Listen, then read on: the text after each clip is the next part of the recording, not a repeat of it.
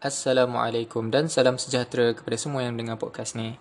Jadi hari ni kita nak sambung seperti mana yang kita dah sebutkan semalam. Kita akan mulakan pembacaan uh, hadis Tadabbur hikmah yang hadis 40 Imam Nawawi ni kan. So ya, yeah, bolehlah kita start kan. بسم الله الرحمن الرحيم. عن أمير المؤمنين أبي حفص عمر بن الخطاب رضي الله عنه قال سمعت رسول الله صلى الله عليه وسلم يقول إنما الأعمال بالنيات وإنما لكل امرئ ما نوى. فمن كانت هجرته إلى الله ورسوله فهجرته إلى الله ورسوله ومن كانت هجرته للدنيا يصيبها أو امرأة ينكحها فهجرته إلى ما هجر إليه.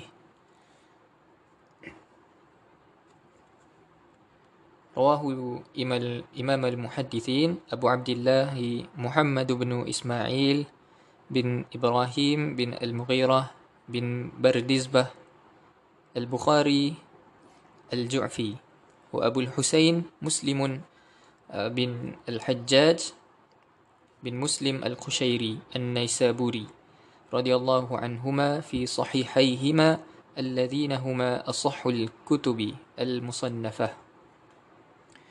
Daripada Amirul Mukminin Abu Hafs Umar uh, bin Al-Khattab radhiyallahu an katanya aku mendengar Rasulullah sallallahu alaihi wasallam bersabda sesungguhnya amalan itu dengan niat.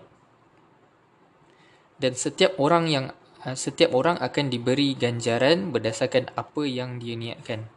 Sesiapa yang niat hijrahnya kerana Allah dan Rasul, maka hijrahnya itu akan dihitung berdasarkan kepada niatnya kerana Allah dan Rasul. Dan siapa yang hijrahnya kerana menginginkan perkara dunia atau kerana wanita yang ingin dinikahinya, maka hijrahnya akan dihitung berdasarkan apa yang uh, dia niatkan. Riwayat ni oleh dua imam hadis Abu Abdullah Muhammad bin Ismail bin Ibrahim uh, bin Al-Mughirah bin Bardizbah Al-Bukhari radhiyallahu an dan Abu Al-Husain Muslim bin Al-Hajjaj bin Muslim Al-Qushairi An-Naisaburi dalam dua kitab As-Sahihain merupakan kitab yang paling sahih di kalangan uh, yang pernah dikarang. Baik, kefahaman dan faedah daripada hadis ni Nabi SAW bersabda, Innamal a'malu bin niyat. Sesungguhnya amalan itu dengan niat. Para ulama berbeza pendapat terhadap amalan yang dimaksudkan dalam dalam hadis ni. Pandangan yang pertama menyatakan bahawa amalan yang dimaksudkan itu adalah ibadah. Okay, ibadah tidak akan uh, tidak akan dihitung melainkan dengan niat. Pandangan yang kedua pula menafsirkan maksud yang disampaikan oleh Nabi SAW adalah amalan yang secara umumnya sama ada ibadah ataupun bukan ibadah. Kedua-duanya tu dihitung berdasarkan niat. Dan yang ketiga, amalan yang uh, amalan dengan niat yang dimaksudkan adalah suatu amalan yang uh, tidak akan berlaku melainkan uh, ia akan didahului atau dim, uh, dimulai dengan niat. Uh, saya lebih cenderung ini penulis yang penulis mengatakan bahawa saya lebih cenderung kepada pandangan yang ketiga ini kerana jika ditafsirkan hadis ini dengan tafsiran pertama atau kedua, seolah-olah berlaku tikrar. Tikrar ni pengulangan. Okay, perkara ini dapat diperhatikan dari uh, pada perkataan seterusnya daripada Nabi iaitu wa innama likum likul limri'im manawa. Setiap orang akan diberi ganjaran berdasarkan apa yang mereka niatkan. Nabi sallallahu alaihi wasallam akan uh, tidak akan sesekali menyebut perkara yang berulang tanpa ada faedahnya. Ini kerana baginda merupakan seorang nabi. Baginda mempunyai satu mukjizat iaitu jawami'ul kalam. Jawami'ul kalam. Yang ini perkataan nabi ni uh, memberi makna yang luas walaupun ia pendek. Menurut Imam An-Nawawi radhiyallahu uh, an niat ini adalah azimatul qalb iaitu tujuan dan sesuatu yang terbuku dalam jiwa ataupun azam yang terbuku dalam jiwa. Sebahagian masyarakat tersilap dalam memahami niat. mereka memahami niat tu dengan maksud imrar imrar syai'i al-qalbi ataupun imrar al-ibarah al-qalb niat bukanlah imrar yang membawa maksud melakukan ayat dalam jiwa kan sebahagian orang ni dia dia faham bila niat tu mesti ada perkataan macam uh, nawaitu uh, macam usalli ke usalli fardhu zuhri. Kita bayangkan perkataan tu dalam jiwa kita. Tapi ini um, salah faham ini menyebabkan masyarakat suka untuk mengangkat takbiratul ihram. Kerana niat yang mereka fahami adalah dengan menyusun perkataan dalam hati. Jika dilihat kepada maksud yang uh, ada dalam hadis telah pun dinyatakan bahawa setiap amalan sama ada ia adalah ibadat ataupun tidak didahului atau dimulakan dengan tujuan azam. Banyak hadis yang menceritakan tentang niat. Sebagai contoh, hadis yang tentang kelebihan orang pergi ke masjid.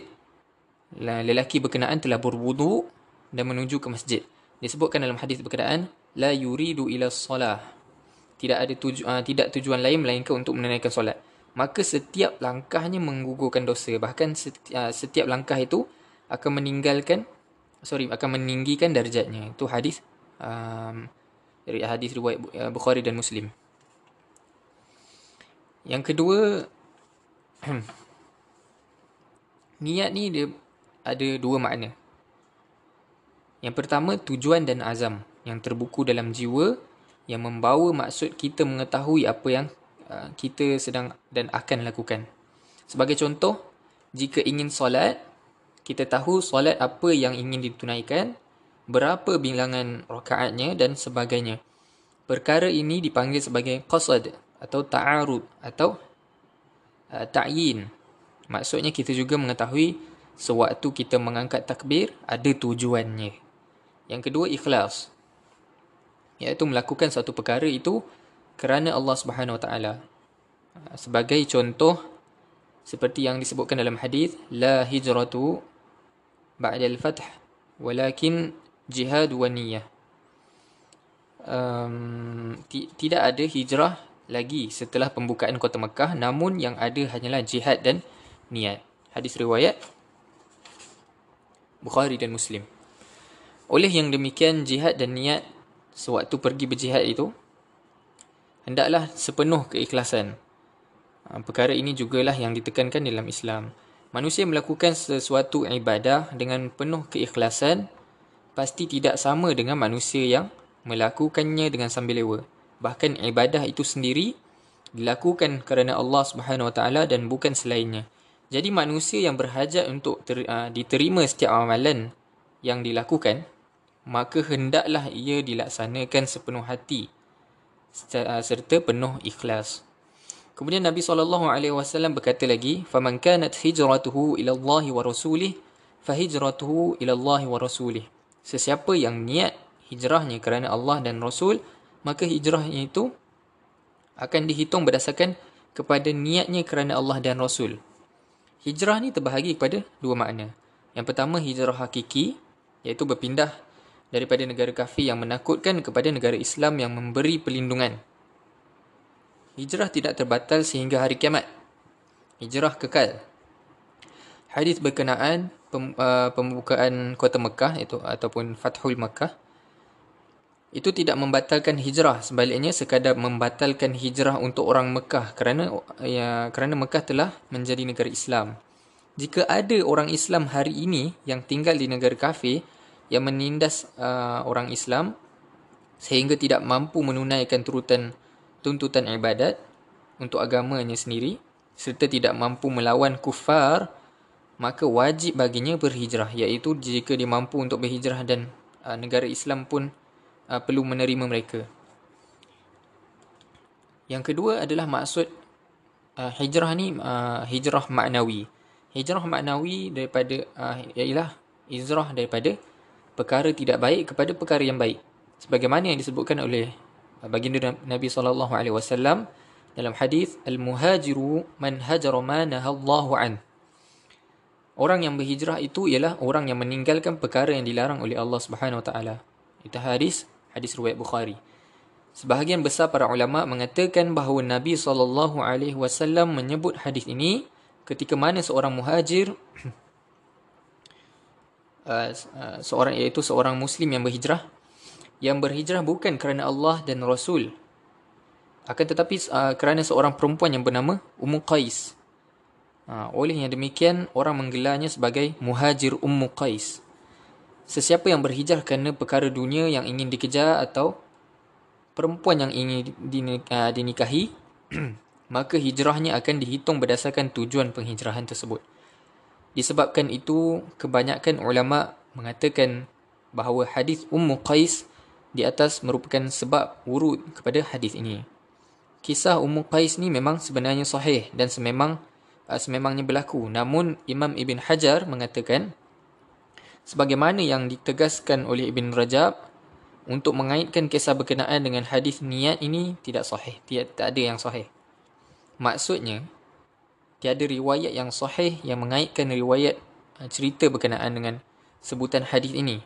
Oleh itu kedua-duanya iaitu Ibn Hajar Al-Asqalani dan Ibn Rajab Al-Hambali menegaskan sebenarnya itu bukanlah sebab urut hadis ini dan tak ada tak ada bukti yang uh, mengatakan uh, sedemikianlah. Oleh itu tiada sebab urut yang diketahui bagi hadis ini. Berkemungkinan sebab Nabi SAW menyebut tentang niat kerana baginda ingin memberi peringatan besar kepada umat Islam yang keluar berhijrah bahawa hijrah merupakan perkara yang besar. Ia bertujuan supaya uh, ia tidak menjadi sebab gugurnya pahala hijrah umat Islam pada waktu itu. Ulama berbincang bahawa Nabi SAW bersabda, Sesiapa yang berhijrah kerana, kerana dunia yang, di, uh, yang ingin dimiliki atau perempuan yang ingin dinikahi, maka hijrahnya akan terhitung berdasarkan apa yang dia niatkan. Baginda tidak mengatakan hijrah uh, seseorang itu terbatal. Sebaliknya hijrah hijrahnya itu terhitung atas apa yang diniatkan. Perkara ini bermaksud sekiranya hijrahnya yang dilakukan itu memang semata-mata untuk dunia, maka yang akan dimiliki hanyalah ganjaran dunia dan bukannya ganjaran akhirat.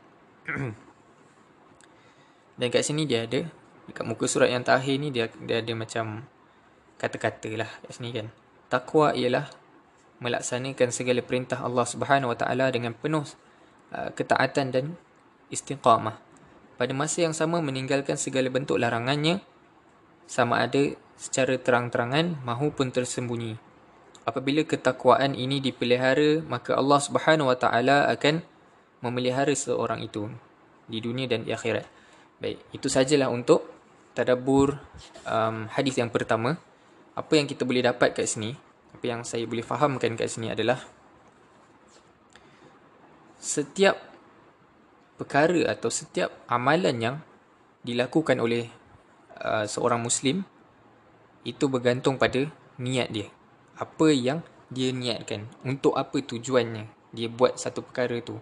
Kita pergi ke masjid untuk apa? Kita pergi ke tempat kerja untuk apa? Kita pergi ke sekolah, kita pergi ke uh, institusi pendidikan, kita masuk U untuk apa? Apa tujuan kita? Kita perlu ada um, tujuan yang yang kita nak kita perlu ada objektif yang kita nak capai. Dan jika kita punya uh, tujuan itu kan dalam hadis ni diceritakan tentang hijrah lah kan. Tapi untuk dalam dalam bab amalan tu, satu amalan tu bergantung pada niat. Dan jika seorang tu berhijrah hanya kerana keduniaan, bukan kerana Allah Subhanahu Taala dan Rasulnya, maka hijrahnya itu akan diperhitungkan sekadar dunia dia lah kan. Contoh kita kita berhijrah ni hanya kerana nak dapatkan komisen lebih. InsyaAllah komisen tu dia akan dapat. Tapi redha Allah tu ha, susah lah kan kita nak kita nak bincang pasal benda tu. Jadi yang penting dalam hidup ni adalah untuk kita mencari keredaan Allah Subhanahu Wa Taala. Okey. Allah Taala a'lam bisawab. Hmm, InsyaAllah sampai sini saja.